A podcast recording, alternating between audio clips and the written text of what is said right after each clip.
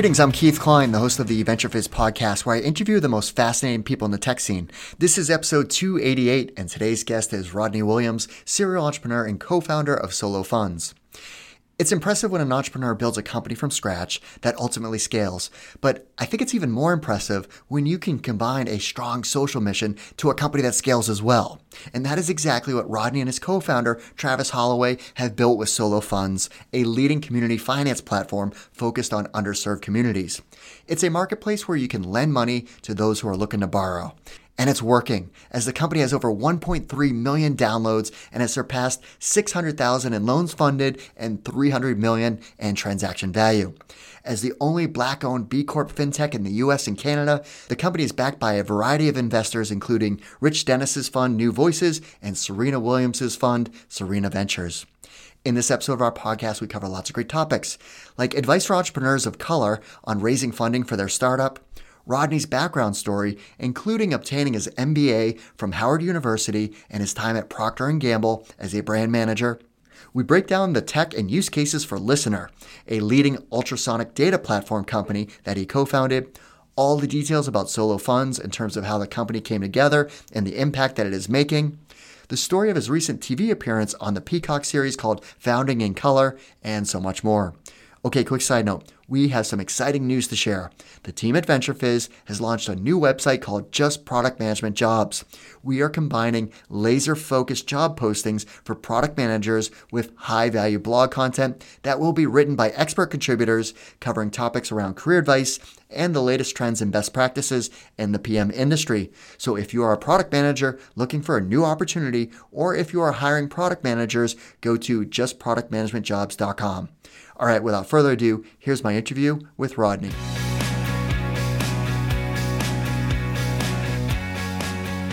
Rodney, thanks so much for joining us. No, thank you. It's, a, it's such a pleasure to uh, to be here. I am really excited to talk to you. You are involved with a lot of things, from multiple startups as a serial entrepreneur, uh, to an, your your company's being featured in an upcoming television show that we're we're talking about. Actually, by the time this airs, it will be actually out, uh, so people can check it out. So I won't uh, let the cat out of the bag exactly yet on what that's all about. But there's obviously that a lot that you're involved in. Um, I wanted to start off with something that's very important, and um, I think there have been some steps forward, but we need to make many, many more steps forward, and that's how you know how do we get more entrepreneurs of color involved in terms of raising capital, building companies. You know, so I wanted to just ask you, like, you know, as an entrepreneur of color, like, how have you overcome obstacles along the way? And what advice would you have to share with other potential entrepreneurs that have similar aspirations? Yeah, you know, um, I think one of the things that you know, and I've I, I started my first company, or uh, at least my first venture-backed company in in 2012. So um, it's been it's been over 10 years. And and I think one of the biggest things that I've noticed from a difference from that perspective is number one, there actually are a lot of really incredible, talented founders uh, of color, as well as uh, companies that are backed or, or led by um, founders um, of color. So I think there's no shortage of companies. I think what what tends to happen is there's still a, an extreme shortage of, of capital that that that is required to fund them.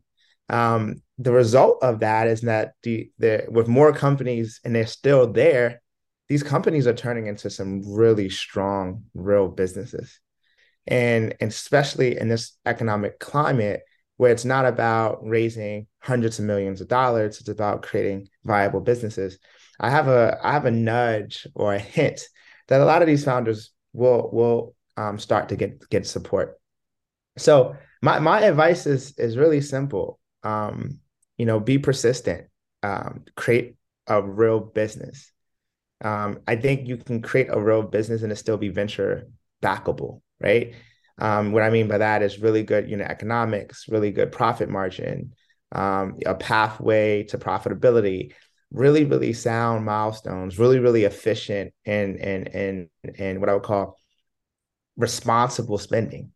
Um, let's let's bring let's bring some of those things back um, into the venture conversation. And um and, and that's my that's my that would be my advice for for for founders um at this current stage. Yeah, and I mean I think it is uh, a different time frame out there right now than what it was in uh, the you know 2022. You started to see a decline as the year progressed, and then 2021 was out of control. Like that's just not sustainable as far as the amount of venture funding and the valuations that entrepreneurs were getting. So we're just back to basics of building a company that has value, that has a real product, a massive opportunity that's venture fundable.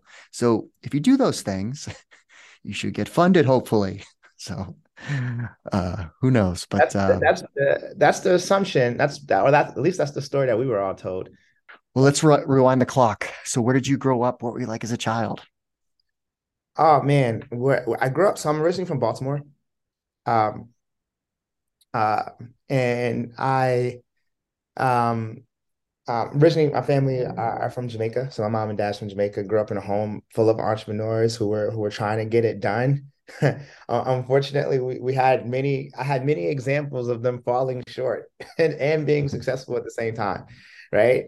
So um, that that those those those war stories are were, were stories that were very I'm very comfortable with. Like everything from, you know, my dad landing a big deal to losing it all, and you know we can't keep the lights on. So mm-hmm. uh, I, I I definitely grew up understanding a very having a very clear understanding of of what it means to be an entrepreneur and and do the things that you ultimately want to go out and do. Um, as a kid, uh, even today, I'm actually I used to be uncomfortable with someone trying to give me a label as a kid, and I still am. You know, you know, are you the smart kid? Are you the athlete because you play sports? Or, you know, I did drama and I sang. I went so like, are you a creative one? uh and or you just you know i i kind of just wanted to be a kid and and i and i thought and i and i and i and, and the reason why is I, I actually excelled in all of it right? You know i was good in school. I did play sports. I was you know i played sports in college. I did go to baltimore school for the art. You know what i mean? I i kind of have always been this really really dynamic personality and really was confused with this concept of being one thing. Um, and, and that kind of continues to carry on to me today, right? You know, I've had certain investors tell me that I need to wear suits and and I need to shave my beard or cut my hair. I've had investors tell you look too much like a creative, Rodney. You're not a creative. And I've had all of the terrible advice that you can possibly have outside of Rodney. Maybe you should just be yourself. Right. And, be yourself. And, and and and and and I I have one, I have a few investors now that actually do believe I should just be myself. They say I'm more effective as myself. But um, these are things that I had to learn over time for sure. Um, there was a lot of pain points there. Yeah, I think uh, most people would be more successful just being themselves because you can only imitate something for so long before it uh, it's just not going to be you. All right, so how did you get your career started? Like the early, you know, career fundamental years. Yeah, you know, that kind of concept of of of getting of getting it done, you know, from a business standpoint, um, um that that was just kind of how I lived. So, for example, um, I, I probably through my my I had many businesses as a kid. You know, I had the I had a business when I was like maybe about six or nine, where I um, where I my mom had a beauty shop and I would actually rent out magazines to uh, uh there um, because I had the better magazines. Mm-hmm. Um, you know, I I um I had uh you know in high school um um I threw a party in high school that got really like it was a really big deal um, I first did it for my high school, but then I, I actually, you know, broke off and was like, I figured out how to make this make this turn into money for me. um, when I went to college, I was a freshman, and I did something very similar. I I, I did I took my refund check and I I threw a party, and then I threw a concert, and then I threw a bigger concert, and I actually became one of the one of the big promoters on campus uh, relatively fast and relatively young. Um, and it was just, you know, it was just about seeing an outage. Like all of these opportunities is just like I, I, I saw an opportunity to to bring something and and I was able to do it. That actually turned into my first tech business, technically. Um, you know, I did not think about throwing parties the way regular promoters did. For me, it was like if I could collect as many names and as many email addresses and phone numbers, I I could I would have a member base that I could advertise to. And I just happened to be advertising a party. But eventually I could sell that to the local pizza shop or the local small business. And I could make a lot more money than selling parties. And that's eventually what happened. So the parties actually became the funnel for, you know, give me your name, give me your email address and all that information. And then I would, you know, I would take those, that list and, and, and monetize it in many other ways. So um, that's, that, that's kind of also, you know, when I, when I, I did two undergraduate degrees and then I did two master's degrees. When I was going for my MBA, I um, met someone close to P&G, Procter and Gamble, and they they kind of I heard my story and was like, "You need to apply. you're a marketer, but, you're just a natural marketer." And I was mm-hmm. like, "Cool." You know, uh, they sound it sounds great. I'm not, mm-hmm. you know, they're they're not necessarily recruiting many many students from West Virginia University who I, where I went to undergrad or even Howard University at the time. But I applied online and and and and eventually I, I made my way um, to P&G as an intern and and ultimately um, as an assistant brand manager um, at the company, um, which which honestly um, was my training ground into who into I into who I am today. Well, so what did that experience teach you? Because from what I gathered, you were working on Pampers. Yes, yeah. I you know um, the story about Pampers is pretty simple. I um in my boldness, I I I when you're an intern, you can like soft circle a few brands that you would want to be on. And you know, everyone else did exactly what you could imagine. They wanted to be on Gillette or CoverGirl, or you know, just more some more of the uh, flashier brands. And I didn't I didn't put nothing down. I said, you know, put me where you think I need to be. Mm-hmm. And I ended up on on Pampers, and their logic was Pampers was the most digital savvy brand at in, in the company, and I, I, was definitely a digitally savvy recruit. Um, and more importantly, it was the largest brand in the company. So you know, I I took that on. I took that challenge on, um, and and learned as much as I could understand about new moms and parenting and all of the the the ways in which you know um, the touch points that matter. I spent a lot of time in hospitals and in and in diaper aisles, um, but you know at the time, I led Pampers to be like the first P&G brand on Facebook, the first P&G brand with the mobile app, the first P&G brand to to really think about social and e-commerce in a very very unique way. Um, you know, um, and we we kind of we definitely became the digital leader. My first year, Pampers was the number one brand on social media.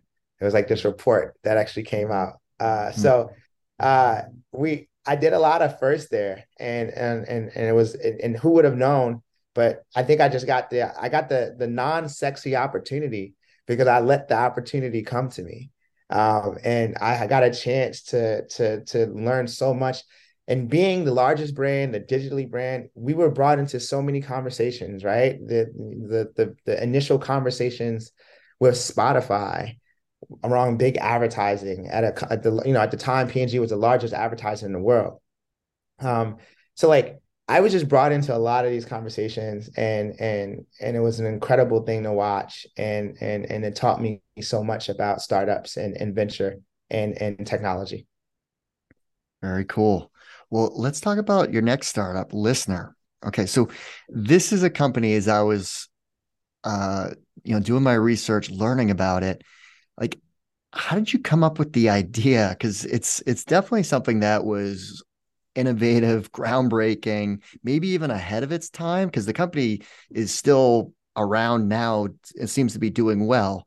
But when it was started, I'm like, this is a new like protocol platform that people need to understand what it can do type of thing um so so so what led you down the path of starting it Yeah, it, it's it's it's it, it, was and is and continues to be ahead of its time, um, for sure. Um, but you know, LISNR in this very simple form is a way for devices to share data between devices, or think of it as almost like a transport technology of data, where um, we actually send and receive data using a speaker and microphone.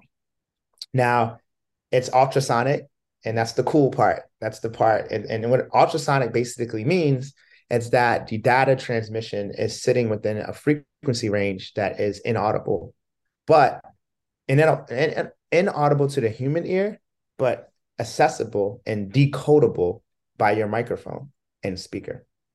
Now,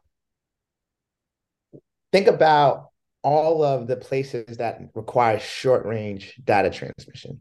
And number one, the the most simplest, old, antiquated short range data transmission is if I give you a dollar. mm-hmm. Right. I take a dollar out my pocket and I give it to you, right? Mm-hmm. Maybe I, I take out a letter and I give it to you, right? Um, or I take out a ticket and I give it to you. Um, then this then something happened where someone invented the barcode. And then now that that can transmit information. A credit card, a mag stripe, um, what Apple uses, which is NFC. Um, near field communication or Bluetooth are also short range um, transmission. For for for for us, and and why this technology is is so disruptive and so powerful. A lot of the other transmission methods that I just mentioned require um, they require a chip I mean, they require a piece of hardware. So the universal nature of it is restricted and the cost around it is restricted. I imagine the concept of any device with a speaker or a microphone can communicate with each other in short range. It can be an identifier, it could be a better driver's license, it's a better credit card, it's a better conduit for payments. Um, and and and conceptually, that's that's where it went why it existed or the pain point that I felt as an entrepreneur and a founder, I com- I hated all of the friction with the shopping experience. Right. I, I hated, I still to this day, you know, you scan your items, you pull out your phone, you got to do the Apple Pay, like I, you got to do biometrics. Like it is, I, I, all of the steps. I just wanted you to take your items and walk out, and right. and yeah, for that to actually happen, you needed something with range, something that was secure, something that could be tied to many devices like your watch, your phone, and and and that I firmly believe even for today that is that is LISNR. So LISNR, despite I mean we we the, the history of LISNR is incredible when you think about you know it, it was CNBC disruptor um, you know, we signed the, the largest ticketing company in the world, which is Ticketmaster. And then Apple kind of blocked the technology from ever getting to where it needed to be. Mm-hmm. Um, there, you know, there was um, there was, you know, huge Visa became one of the largest investor, um, and still one of the largest investor. Um, because it is better, it is better, but because of the bureaucracy around who owns your device, and the fact that we're like this tiny company despite the fact that technology is pretty powerful it there's more bureaucracy that limits consumer experience than you could ever imagine.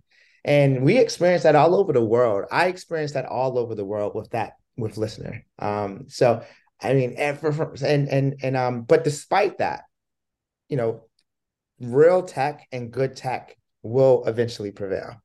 Mm-hmm. the, and so you know, there's countries like Nigeria and Angola and Africa where LISNR is rapidly growing in usage, like like you would never even imagine. Um, because again, those devices may not have NFC, and QR codes are are are are are causing issues from a security standpoint. And all of a sudden, this super universal uh, technology birthed out of Cincinnati, Ohio, is is now the number one conduit um, in, a, in, a, in a country like that.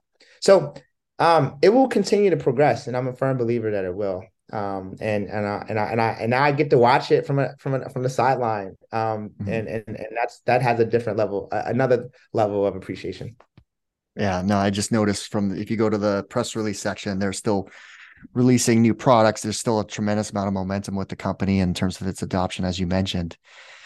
All right, so let's let's go to the current company that you're uh, you know spending most of your time on these days, Solo Funds. So, what is it, and how did that company come to fruition? So, you know, while while I was, um, you know, doing LISNR and advocating all over the world around this technology, you know, and you can imagine how hard that was. you know, I, I I I would go home, and a lot of my friends and family were still struggling. Excuse me, financially, despite my financial position. So if you you know if you if you're if you've ever been in that dynamic, you know, going home for Christmas or the holidays is like a constant, like, hey, Rodney, can I borrow fifty dollars? Can I get hundred dollars for this? And uh, and and unfortunately, you you got to deal with some convenient uh, amnesia because you most likely will not get paid back. And and I and I'm, I was okay with that, but the problem I started to get fixated on was is this just a problem amongst my friends and family? Are are, are Americans really needing two hundred dollars for a loan or three hundred dollars? What do they need it for, and what are the solutions? And and and and after a bit of research, it became really apparent that most financial service companies as a whole, fintechs as a whole, was missing the opportunity. The the and the and the demand was outrageous. And you know, and and just to kind of be clear there, there's, you know, depending on how you want to look at the data, there's roughly around 70% of Americans that live with very, very limited savings. So basically under a thousand dollars in their savings account. Um, and this is basically middle class America. And when they have in a given year, they're going to have like one to four, what I call financial shock moments. And when they have these moments, they're going to fall short temporarily. And and and there this particular group it's you know tends to to use really expensive options to to to fix this moment. Things like subprime credit cards that you know things like payday loans. Um, um, they go to pawn shops um, they they go to title loans. They sell things on etsy and east you know uh, so these this is what I realized, and I was like, wait a minute, there's a huge opportunity here to to to and then the other part that's really important. You know you'll have some companies you'll have some consumers say well what about what about overdraft like loans and like these wage cash advance companies and wage advances? Well what, well, what happened if you're a bartender there's no hours to draw down what mm-hmm. happens if you work at a small business because basically, you know, if your company is not like in their system, you can't really draw down on that payroll. You know, what if you're a DJ? What if you're a gig economy worker? What if you are what mid this middle class group? You know, they have multiple sources of income. You kind of needed a very, very wide um, type of short term product. So we needed to be able to assess a very, very large group of Americans, and we needed to be able to provide it in a very, very easy way. I would tell you the other piece that we understood is that there was another group of Americans, um, similar to my my co-founder's father, who was a General Motors employee, that never got the call from Northwestern Mutual or Goldman Sachs for his money to be managed. And what I'm ultimately saying is that there's a large group of Americans that do not have the the relative the, the required net worth to get really good yield and investment opportunity and and that group of Americans are sitting with tens of thousands of dollars in their Bank of America and JP Morgan Chase account and it's not getting any yield. So we said, I think we can connect that group of Americans with the group of Americans that need it. One group is going to get yield that was that's going to be really incredible and the other group is going to kind of get this undisputed access to capital. And that was the premise for what became Solo. Solo is called short for social loans, Solo funds.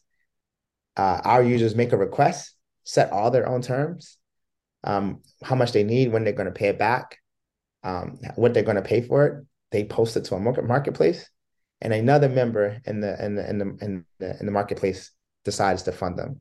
Super, super simple, but incredibly intelligent in, in terms of how we made it all work. So, so how did you get it started? Because the it's you know the concept is there, uh, but to actually get consumer adoption of people lending, and then obviously just general consumer awareness that there's this option versus the alternatives. How did you kind of get the flywheel started? You know, there's one thing about solo that I, I that I would tell you is very different than LISNR and very different than a lot of other companies that I have been connected to. Um, I have never seen product market fit like this. I've never seen network effect like this. I am I'm I'm still somewhat in awe and and what I would tell you, you know, the way the company, you know, my co-founder, number one, kudos to him because he participated in probably three or four different accelerators all over the country, literally all over the country, as we get got to a position to launch the company or launch the product. As you can imagine, there's so much legal and regulatory things that need to happen for you to think about launching a financial service anything right? Um, and the way you the way you streamline that and you do that more efficiently is you use accelerators and partners who are going to kind of deliver give you resources at a discount. Um, but um, that was part of his journey. The when we when we launched I, I always tell a story of we we put it on the app store. It was a very basic scaled down version of what it is today. And within 10 minutes it was like within five minutes. It was like two minutes. Someone signed up and made a request, and somebody funded it. Mm-hmm. And it freaked us out because we. That's the greatest feeling now. You're like, oh my god, someone actually um, did a transaction. yeah, and we were like, what the? Like, we didn't. I was like, who did this? We didn't. You know, it wasn't us. Like, who did it? And, right, relative. and it was, and it, and it really was. It was like um it was a customer service rep that worked at Amazon. And it was like another person in California that like that lent them the money. And and I will tell you that's that's kind of how our story happened. You know, the first day it was a few loans. The next day it was, you know, a few more. The next day it was 10. Then it was 20. And the network effect of the community. Um, I like to say that it's very similar to the network effect of Uber in its early days. They kind of measured it, and, and imagine you would you would ride in an Uber like when it first came out, and then you would go tell everybody, and some people would turn into riders, and some people would be like, "Wait a minute, uh, this is a good job opportunity." That's kind of what happens with solo. Someone someone gets a loan, and they and they they you know the next time they're in a group, they're like, hey, have you guys heard of solo? Like there's people lending to each other, making tips. And I it like totally saved me from keeping my lights on. And and that network effect is is is is what is driving the growth of the business. I will tell you, um, we did have a viral moment that I I I it, it, I will tell you that was part of what happened. Um, a few months after we launched um a person or like a one of those one of those like um to be honest i think it was maybe baller alert. I don't know exactly who did it which one but they posted about the app and we got 24,000 downloads in in in a day. Um i mean there there's the flywheel kickstarter for you if you want one. Right. um yeah and and and to be to be very clear though the product was pretty bad the first two years. Mm-hmm. from from 2018 to in 2019, it was not that great. Meaning, you know, there was a lot of bugs. Uh, we had a portion of lenders that were happy, but there was a lot of lenders that weren't. Borrowers have always been consistently happy. Um, so you know, 2020 was a big year for us where we actually turned off, rebuilt everything, and relaunched, and uh, we haven't looked back since then and you have gone on to raise venture funding and you also became a certified b corp so so what was the importance and significance of of having that designation yeah you know I, I'm fortunate to have like some really, I think, really incredible investors, and one of our investors is um, was the original founder of Sundial Brands, and Sundial Brands was one of the early, early, early B Corp companies alongside companies like Patagonia, right? And and and um, so we were always aware of it, and we always were were very interested in in how you know this concept of like like that you can do good and have profit right? That, you know, a company doesn't have to be like for profit and nonprofit. Like it, it can actually be impact focused and, and have a social mission, but at the same time be a very, very successful, profitable business. And and we we were always attracted to it. And just to be honest, it's it's as you can imagine, it's not, it's kind of expensive. It takes time. um, it is a serious process, meaning you know there's assessments and things that you got to you know hand over financials and business model and reports there's a there's a lot of of of of work that is required to to to reach that certification. And for us because we were are a new model especially in financial services it was super important for for a third party to say hey is, is solo really saying and doing what they're saying? That's it.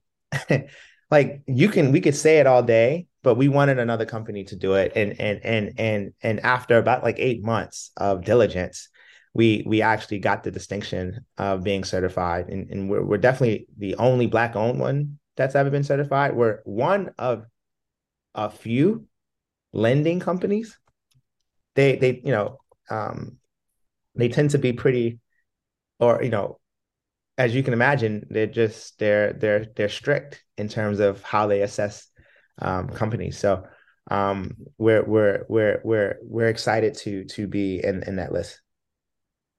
So what's the uh the scale of the business today? Like whatever numbers you can share, like you know, number of loans issued. I know these numbers are constantly changing by the second, but just the general sense of scale for for the audience.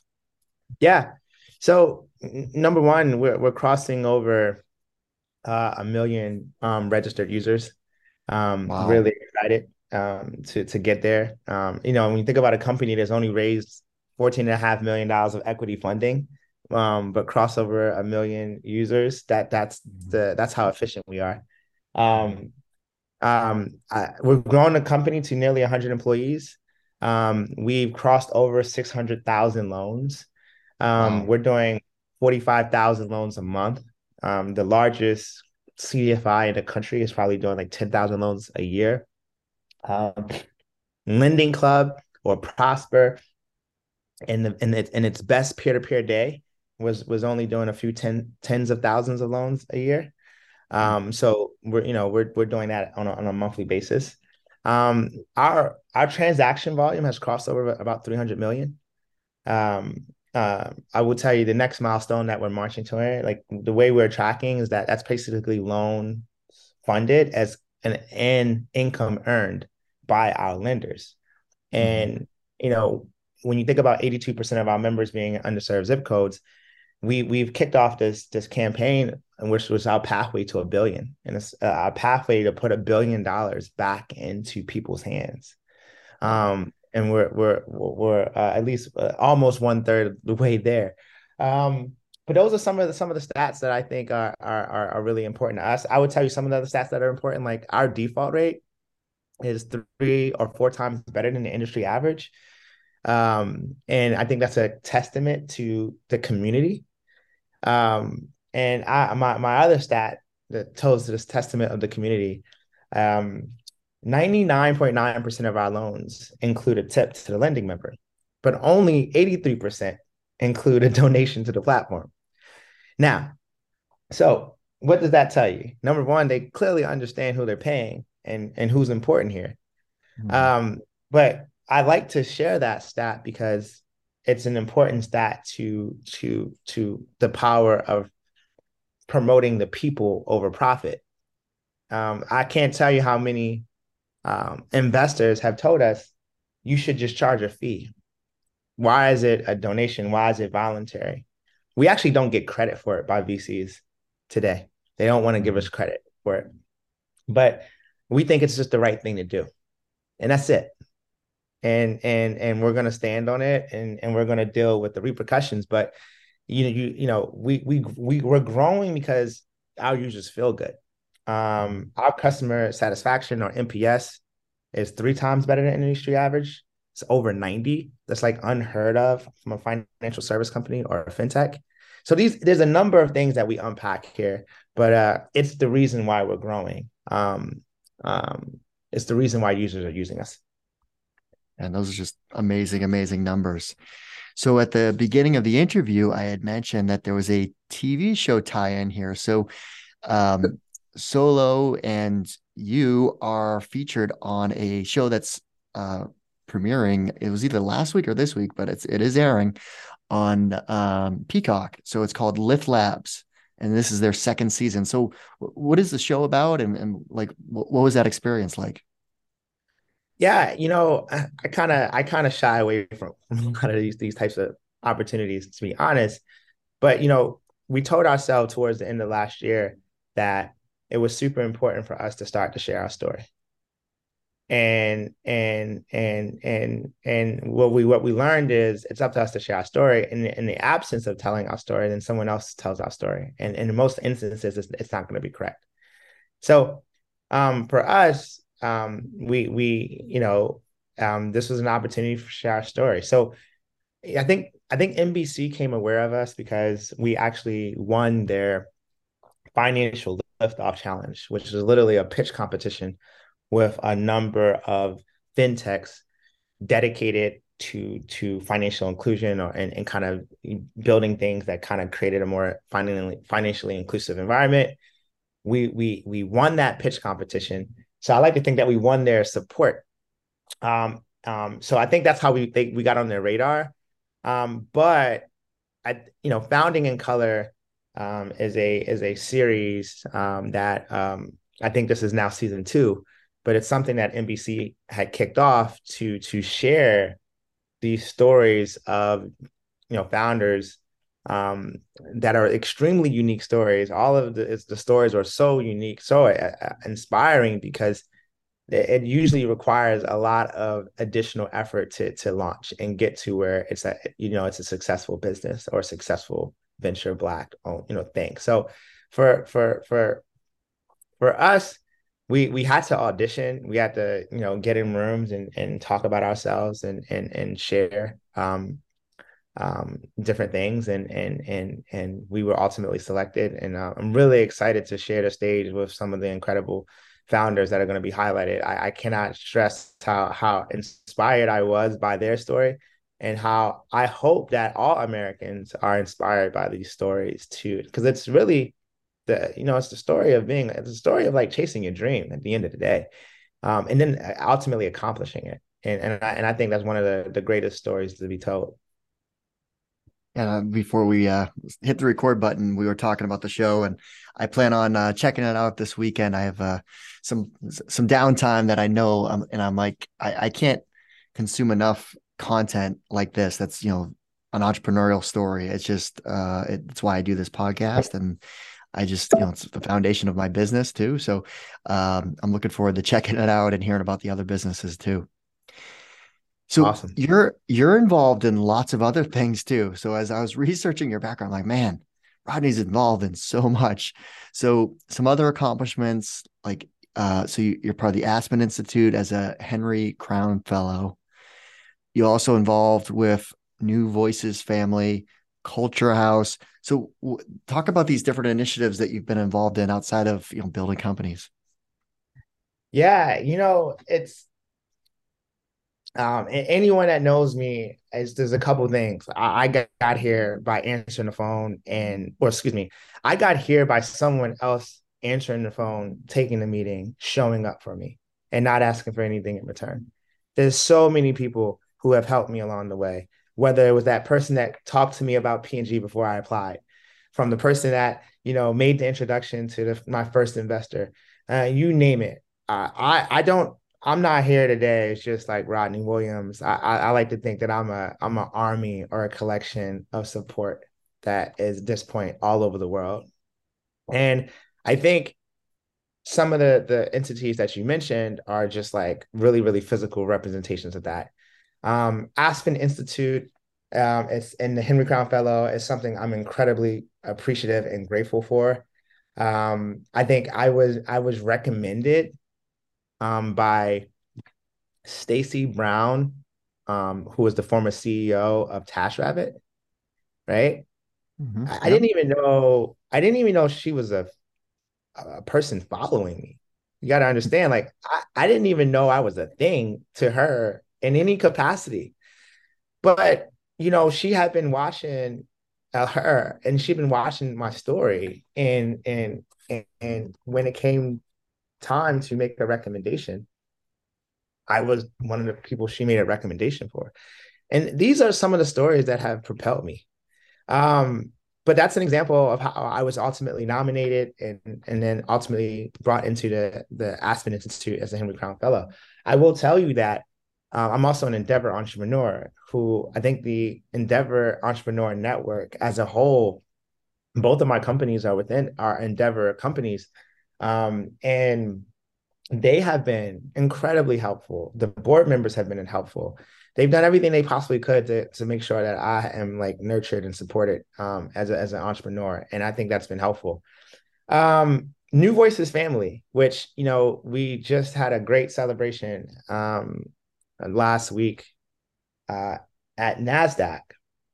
Uh, is uh, it's it's a it's a family fund, but it's also backed by um, Unilever and some other partners, I believe.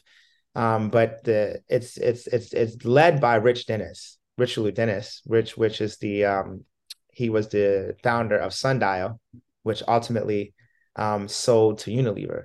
Um, and he made a pledge when he sold his company alongside Unilever to take $100 million and invest it in minority founders, specifically women.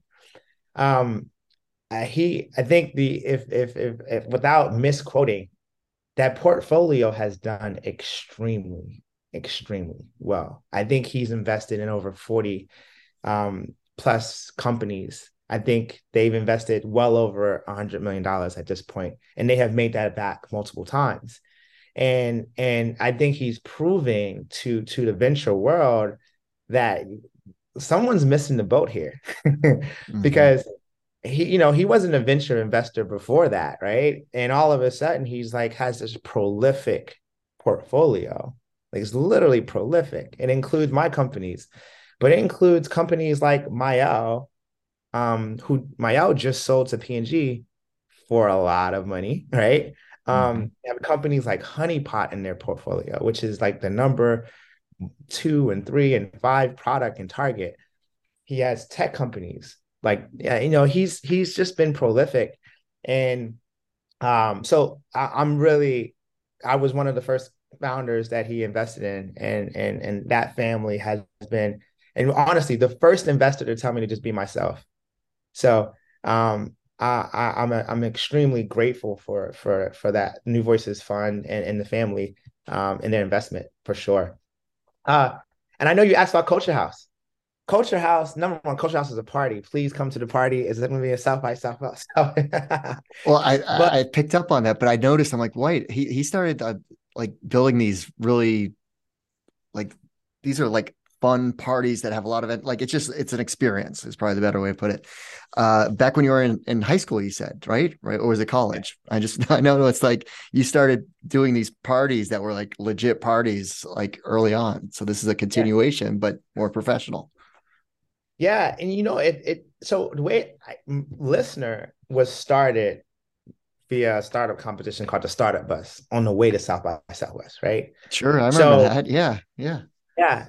Um, literally got my first check coming off the bus. Now I would go, I would go back every year, and I would have like I would host like a like a happy hour, and we were like the only black founders who hosted a happy hour. So let me you know what happens. My happy hour was a professional happy hour for my clients and my mm-hmm. investors.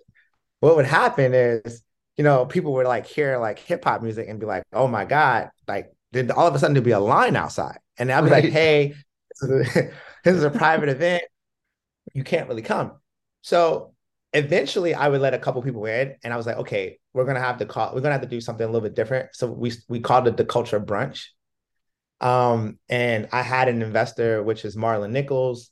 Um, at that time, he was at Cross Culture. Now he's at Mac Venture Capital. It's one of the largest funds in in LA. And he was like, let's just do this together. Let's invite some founders. I'll invite some VCs you know listen and then we invite some um you know some other interesting folks and let's put them put them all in a room together that they normally wouldn't be in a room together. Let's make sure there's a ton of alcohol a ton of great food and and and and and let just you know forget all the ultra professional part. Let's just let people be people. Mm-hmm. i will tell you our number one success story is um, if you're if you're familiar in esports, a company called PlayVS, and and and Delane Parnell and Peter Pham. Peter Pham is a VC from Science, and Delane, an incredible founder today. But when he came to Culture House, he had an esports idea, and he didn't know any VC. Well, he knew VCs, but he did not know Peter. Mm-hmm. He meets Peter at the party on the dance floor, and they decide that day to be co-founders on PlayVS, and he told Delane, uh, Delane to move to Los Angeles. He moved to Los Angeles. PlayVS has raised over a hundred million dollars. Okay, that happened because of Culture House. That's awesome. And, and I think for yeah, for him to be a kid out of Detroit to meet someone like Peter Pham and to be where he is today is the power of what happened when you just uh, put people in a room and give them an opportunity. All right. So, what are three apps you can't live without? Three acts that I can't live without. Yep. Um, acts. Uh, give me some examples of acts. Oh, let me ask again. Three apps you can't live without. Oh, oh, three apps that I can't live without. Well, I you know I'm hopefully I'm really interested in getting a home right now. So my Redfin app is really highly used at this point right now. But um, if if if I'm if I'm just looking at my my top three apps, um, that I can't live without, it's going to be my Gmail app.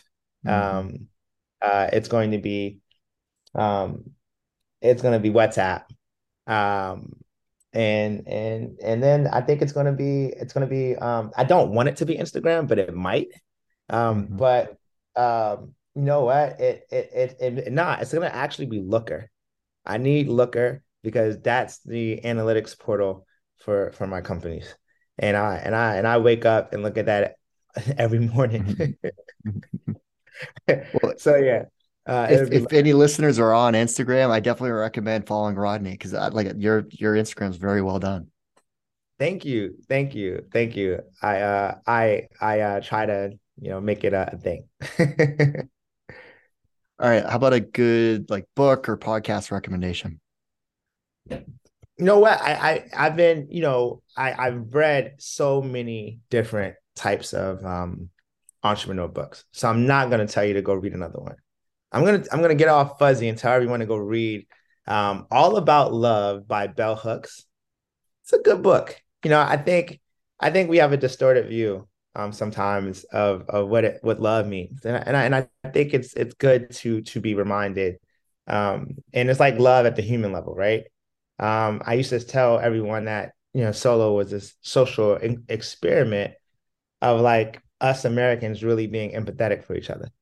Um, so I'm a firm believer that that still exists, and uh, I think that's a great book to to read. That's an awesome one. I, I love it when I get a great book recommendation that's outside of the business world because I do love the business books and the entrepreneurship books. Don't get me wrong, but to get something kind of a little bit different is uh, always welcome. Well, Rodney, thanks so much for taking the time to walk us through your background story, all the great companies you've been building, and obviously all just the, the great, great work and contribution that you're making to the overall ecosystem. Uh, thank you for uh, taking the time and, and, thank you for for this moment um, and, and thank you for this podcast and, and what you're up to. So I appreciate that. Well, that's our show. I hope you found it useful and entertaining. If you did, please make sure you subscribe so you'll get future episodes. Also, please consider leaving us a five star review and share this podcast with all of your friends and colleagues in the industry. It all really helps us out. Last but not least, don't forget to visit VentureFizz.com, the most trusted source for tech and startup jobs, news, and insights. Thanks for listening, and I'll see you next time.